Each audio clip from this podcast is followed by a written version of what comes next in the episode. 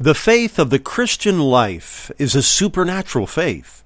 It is a gift from God, and it is the God kind of faith. Coming up next on Daily in Christ, we'll see how this God kind of faith is an overcoming faith, as well as a strong faith in the face of the worst adversity. Welcome once again to the Daily in Christ podcast. I'm Mark Van Oos, and we are wrapping up our mini series, The Just Shall Live by Faith. It's chapter 11 in our ongoing larger series. Uh, throughout the book of Hebrews called Hebrews, the Glory of the New Covenant. Now, last time we were looking in Hebrews chapter 11, verses 23 to 29, and we looked at the life of Moses and how he lived that life by faith. The success that we saw in his life to the glory of God were, happened because he was looking to God. He was living by faith. And through that, we are able to see that he had a godly response despite fearful situations. We saw that he was able to keep steadfast even in the face of persecution we saw that Moses was identifying with God and his people and not the world. By faith, we see the forward look of faith that Moses had, as we have been seeing throughout Hebrews chapter 11. That's the hope of faith. And how did Moses do this? How did he have this kind of life that was uh, walking so differently from the world? Walking in a way that pleased God. It says in verse 27b, For he endured as seeing him who is invisible. Moses' faith was face toward God. And then we see in verse 29 how by faith the children of Israel passed right through the Red Sea as by dry land, whereas the Egyptians, attempting to do so, were drowned. By faith, by faith, by faith comes up several times there in verses 23 to 29, just as it does all throughout Hebrews chapter 11. Over and over again, we see by faith, by faith, by faith, or through faith. It actually starts over in um, Hebrews chapter 10, verse 38, and continues. And when you bring them all together, 21 times more than any other chapter in the Bible. In fact, more than any other book of the Bible, we see by faith or through faith. Oh, it's so important. It's true. The just shall live by faith. Well, today we want to continue from that point forward in Hebrews chapter 11, beginning in verse 30. So if you would have your Bibles, let's take some time right now before we look at the word just to look to the Lord of the Word. Father, we thank you. Thank you for your heart of generosity, your heart of love to condescend and reveal some things about yourself. Lord, we recognize that you are the infinite God. You are bigger and greater than anything we could possibly imagine. And yet, Lord, you choose because you are good and because you are loving, to reveal yourself to us through the Scripture, through the person of the Lord Jesus Christ, and by the Holy Spirit. And so, Father, I pray as we uh, continue here in Hebrews chapter 11, Lord, would you, by the Spirit, bring the spirit of wisdom and revelation in the knowledge of you. And Lord, in that experience, in the context of knowing you better. Father, I pray that the eyes of our heart would be flooded with light, enlightened, that we may know the hope of your calling, the riches of the glory of your inheritance in the saints, and what is the exceeding greatness of your power toward us who believe like the working of your power which you ra- did when you raised Jesus from the dead, seating him above all principality and power. In Jesus' name, amen. Are you there? Hebrews chapter 11. Let's begin in verse 30. By faith, the walls of Jericho fell down after they were encircled for seven days. By faith, the harlot Rahab did not perish with those who did not believe when she had received the spies with peace. And what more shall I say? For the time would fail me to tell of Gideon and Barak and Samson and Jephthah, also of David and Samuel and the prophets, who through faith subdued kingdoms, worked righteousness, obtained promises, stopped the mouths of lions, quenched the violence of fire, escaped the edge of the sword, out of weakness were made strong, became valiant in battle, turned to flight the armies of the aliens. Women received their dead raised to life again. Others were tortured, not accepting deliverance that they might obtain a better resurrection. Still others had trial of mockings and scourgings, yes, and of chains and imprisonment. They were stoned. They were sawn in two, were tempted, were slain with the sword. They wandered about in sheepskins and goatskins, being destitute, afflicted, and tormented, of whom the world was not worthy. They wandered in deserts and mountains, in dens and caves of the earth. And all these, having obtained a good testimony through faith, did not receive the promise, God having provided something better for us, that they should not be made perfect apart from us. That's Hebrews chapter 11, verses 30 through 38. Now let's talk about overcoming faith. And as we have been quickly reading through these powerful incidents of godly people through the ages who have walked by faith. And let's face it, the Lord enabled them to do amazing things by His grace. Let's remember something very important about faith. Faith, like anything else that is good, ultimately comes from God. God is the source of all that is good. And faith, obviously, is good. Faith pleases God. Remember what it says in Hebrews chapter 11, verse 6 that without faith it is impossible to please God. And then it says, too, in four places in the scripture, the just shall live by faith. In James chapter 1, verse 17, we read this Every good and uh, I'm sorry, every good gift and every perfect gift is from above and comes down from the Father of lights with whom there is no variation or shadow of turning. James 1:17.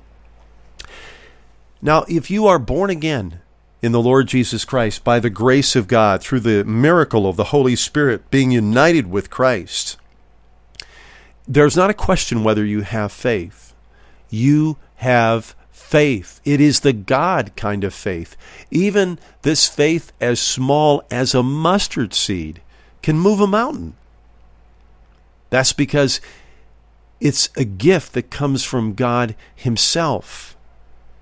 The issue isn't whether or not you have faith. The issue is are you using your faith? Are you walking by faith? Are you living by faith? Now, remember, the focus is not faith. We've made this point many times throughout this series. The focus and the basis, remember, Hebrews 11 is in the context of the book of Hebrews itself, so powerfully Christ centered, so focused on Jesus, the perfect Son, perfect high priest, perfect offering, perfect sacrifice, perfect blood, perfect death, perfect resurrection, his perfect finished work. Our faith looks to him. And we'll see that uh, a little bit later in the beginning of Hebrews chapter 12. Remember, this faith that you have is the God kind of faith. Now, you might say, well, it, it doesn't really seem that way to me. That's because your faith hasn't been fed by the Word of God. That's because your faith hasn't been put into action. That's what the message of the Epistle of James is all about. He says, How can you have faith if there's no corresponding action? The two go together and remember uh, how it is, even in trial, we can really see the power of the gift of this faith. The Apostle Peter was the apostle to the Jews, and they had been horribly persecuted, and his epistle, First Peter, was written directly to the Jew, the, the uh, Jewish Christian who is suffering persecution. And in 1 Peter chapter 1 verse 6 he says this, "In this you greatly rejoice, though now for a little while if need be you have been grieved by various trials, that the genuineness of your faith being much more precious than gold that perishes, though it is tested by fire, may be found to praise, honor, and glory at the revelation of Jesus Christ, whom, having not seen, you love, though now you do not see him, yet believing, you rejoice with joy inexpressible and full of glory, receiving the end of your faith, the salvation of your souls. Now, do you see what he's saying there in 1 Peter? He's saying that uh, these different challenges that we face in life, trials, even grievous trials, are that which show the genuineness of our faith. Now, this showing or testing, if you will, of the faith isn't meant to prove something to God. God knows the gift of faith that He's given you, and it's perfect and it's powerful. And it's no less than He's given to any other believer. The, the thing is, we are the ones who are not aware of this tremendous gift of the God kind of faith. And Peter points out that um, that the genuineness of your faith, as it says in verse verse seven, being much more precious than gold that perishes, though it is tested by fire, may be found to praise, honor, and glory at the revelation of Jesus Christ. My friend, the only thing that can give praise, honor, and glory to God is that which came from Him in the first place. So whether you feel like it or not, Christian, the faith that you have is powerful stuff. It is supernatural. It is the God kind of faith. And the same powerful faith that operated in these lives that we're going to be reading about in verses 30 through 39. So let's go back over to Hebrews chapter 11, beginning in verse 30. Hebrews chapter 11, beginning in verse 30. By faith, the walls of Jericho fell down after they were encircled for seven days. Now, that, of course, is at the time of Joshua, who was commanding uh, the children of Israel, the army of the Lord, and they went to this first city, a powerful big city with big, thick walls. They say so thick they had chariot races on top of them. And you know the account. God had told them to go around the walls seven days. And then finally, on the seventh day, there was the blast of the trumpets, and those enormous stone walls came down, and they rushed into the city and took it and seized it for the Lord. Chrysostom was one of the early church fathers, and he wrote this The soundings of trumpets, though one were to sound for 10,000 years, cannot throw down walls, but faith can do all things. That's really good. Let me say that again. The soundings of trumpets, though one were to sound for 10,000 years, cannot throw down walls, but faith can do all things. Amen. And friend, that's the God kind of faith that you have. It brought success, and those walls fell down. Look at verse 31. By faith, the harlot Rahab did not perish with those who did not believe when she had received the spies with peace. There were so many things against this uh, prostitute. Would you believe it? A prostitute is mentioned in this uh, great Hebrews chapter 11 uh, chapter. There was a lot that she had going against her. She was uh, part of the enemy. She was a prostitute.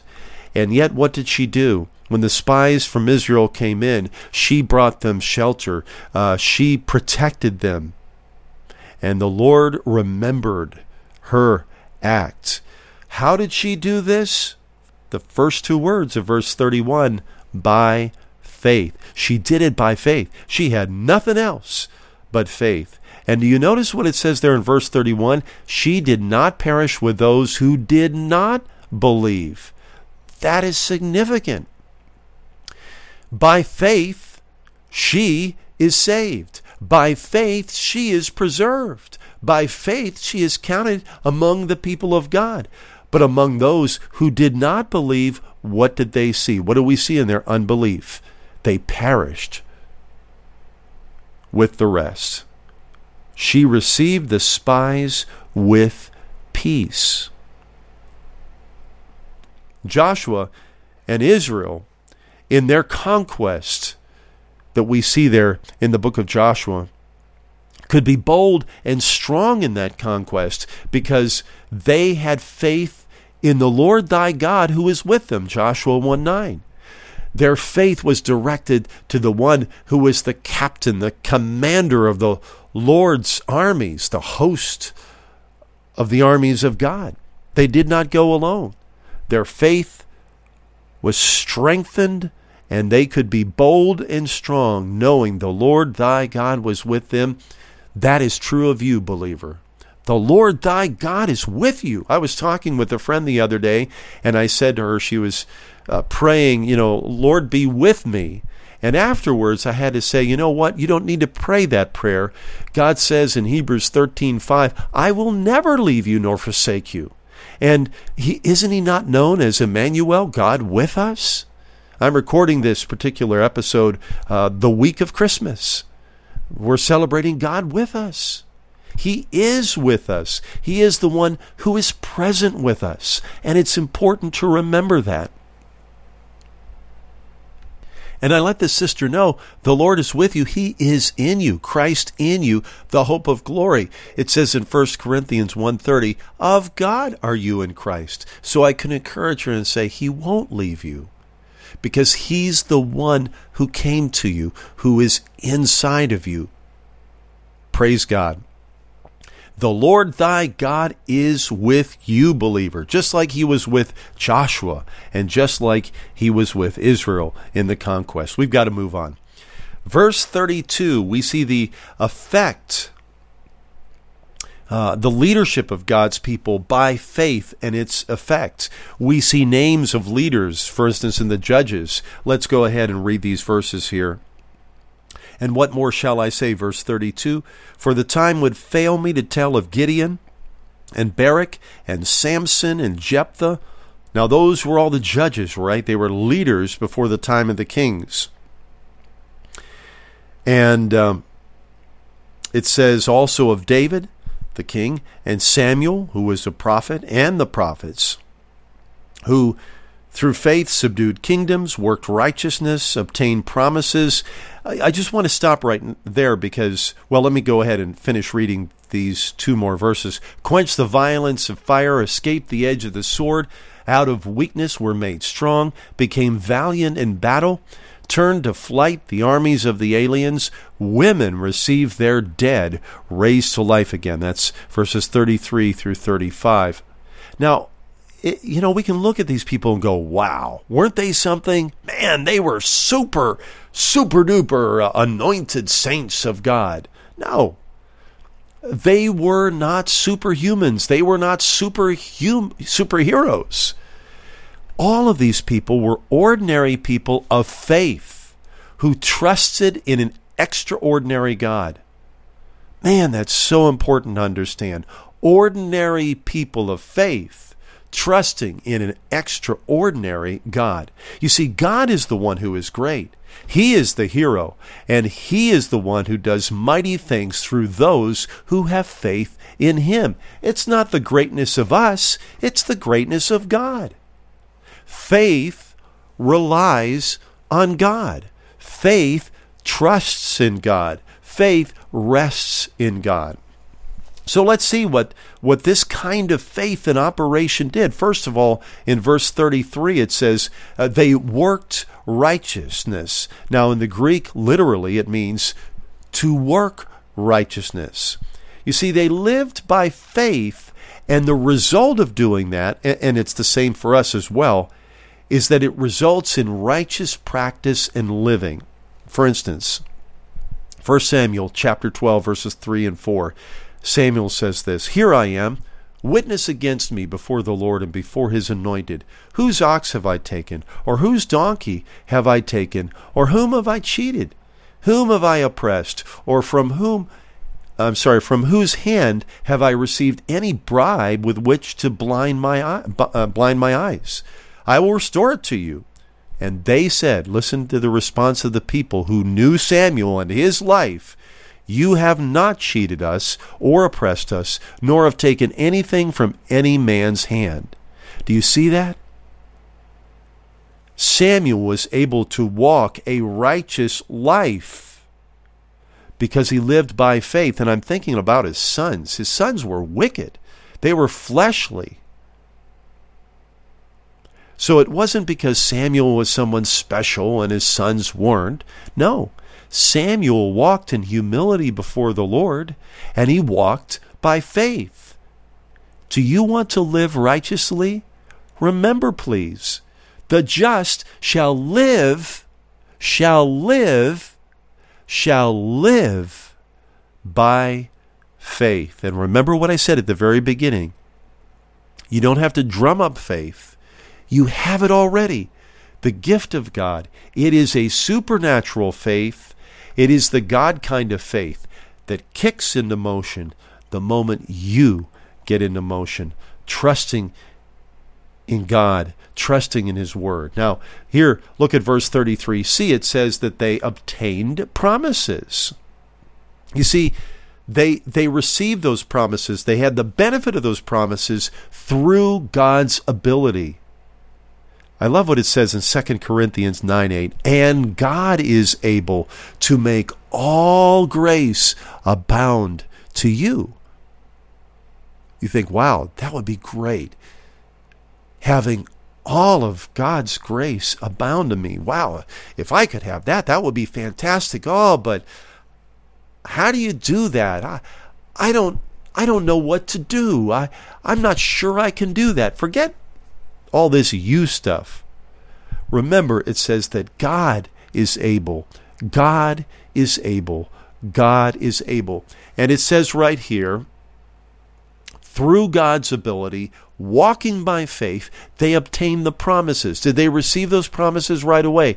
Uh, the outcome of the promises, no. Many times we observe that it's faith plus time. And a, one of the themes that keeps running throughout the book of Hebrews is this idea of a persevering faith, even in the face of adversity, even in the face of persecution. It's a faith that continues steadfastly on. It's a faith that presses on, that presses forward, that rests in the ability of God. Remember when we were back in the early part of this uh, mini series on the just shall live by faith, we looked at the case of uh, Abraham, and particularly in uh, Romans chapter 4. And there it says, Romans chapter 4, beginning in verse 19, speaking of Abraham and not being weak in faith, he did not consider his own body already dead since he was about a hundred years old, so he had zero ability to fulfill the promise of God. And the deadness of Sarah's womb, she had zero ability. He did not waver back and forth at the promise of God through unbelief, but was strengthened in faith, giving glory to God and being, listen to this, fully convinced that what God had promised, he was also able to perform. Let me repeat that again. Verse 21, Romans chapter 4, verse 21, and being fully convinced that what God had promised, God was also able to perform. Do you see those two things working together? Abraham knew the promise of God. Do you know the promise of God? Are you in the Word? You know, no matter what your situation you're facing, there are scriptures that talk about it. So you need to gather those promises around that particular need. Then, once you have those promises together, like Abraham, you need to be, uh, your faith needs to be resting squarely on the one who made the promise and who has the ability to carry it out. That's God Himself. So they obtain the promises. That's what it says there in verse 33. They subdued kingdoms. I immediately think of King David. I mean, how many different uh, victories he got over the enemy. And uh, Samson, you know, boy, the Philistines really had a tough day and a tough time with Samson until he was the fool and allowed Delilah into the secret that he had. But even then, even in Samson's death and failure, he literally brought the house down and killed the temple, it uh, killed the Philistine king and his leadership in the temple. Remember that? He was braced up against the two pillars of the temple and he said to the Lord one more time. You see, Samson isn't looking to his own self. By the way, Samson, this is a little pet peeve that I have. You know, I see drawings that people make of Samson, or maybe I'll see it in a movie or something, and they make him out to be this big, brawny guy. Look, if he was that strong looking, why would they be asking what is the secret of his strength? It would be obvious. I honestly think that Samson was a bit of a wimp. He had hardly any muscles at all. Someone looked at him and thought, he's nothing. But God had worked through him mightily. He was able to do those great exploits of strength through the strength of the Lord. And there he is, even after failing God, there he is in the temple with the Philistine king and leadership, and they're having a good old time. And he looks again to the Lord, looks to the Lord who supplied him with the strength. And he says, God, one more time. And he pushes those pillars, and the whole thing came down, killed them all, subduing kingdoms. Romans 8:37 says this, "We are more than conquerors through him that loved us." You know, because we are in an infinitely better new covenant through Jesus Christ, we are more than conquerors. It doesn't say we will be more than conquerors. We are more than conquerors. You know, it's something to win a game. You can win a game by one point. But you know something? Winning, that's not enough for us. You know, you could be a team that plays throughout a season and wins and wins and wins. Finally, you get to the championship, you win the championship, and you're the champion. Do you know what? The believer if isn't even a champion. It's better than a champion.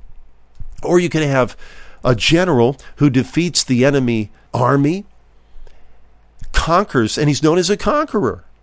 Well, the believer to call him a conqueror is not enough because the scripture says in Romans chapter 8 verse 37 we are more than conquerors more than conquerors more than conquerors how in the world could that be true of me through him that loved us. That word through in the Greek is the Greek word dia. It res- refers to the instrumentality. It's the how of this thing. We are more than conquerors, not because of ourselves, but through Him, by means of Him that loved us. You think, you think, well, gosh, I really don't deserve that. You know what? Neither do I. But because we are in this infinitely better new covenant of grace, it is not about your righteousness. It is about the righteousness of Jesus Christ. That's what the book of Hebrews is all about. And next time we'll take it from there on Daily in Christ, continuing on Hebrews chapter 11, beginning in verse 33. Let's take a moment and pray. Father, again, we thank you for this amazing word, your holy word from the Bible, and this in Hebrews chapter 11. Lord, we look to you and your Spirit to continue to bring deeper revelation and understanding of you, who you are, and the overcoming faith that you give us as a gift right at the very beginning of our Christian life. Thank you, Father, that we have this testimony from the Word of God about how you have worked mightily in response to godly faith through many ages. Lord, we look to you to continue to help us to walk by faith, that we may glorify you all according to grace. In Jesus' name, amen.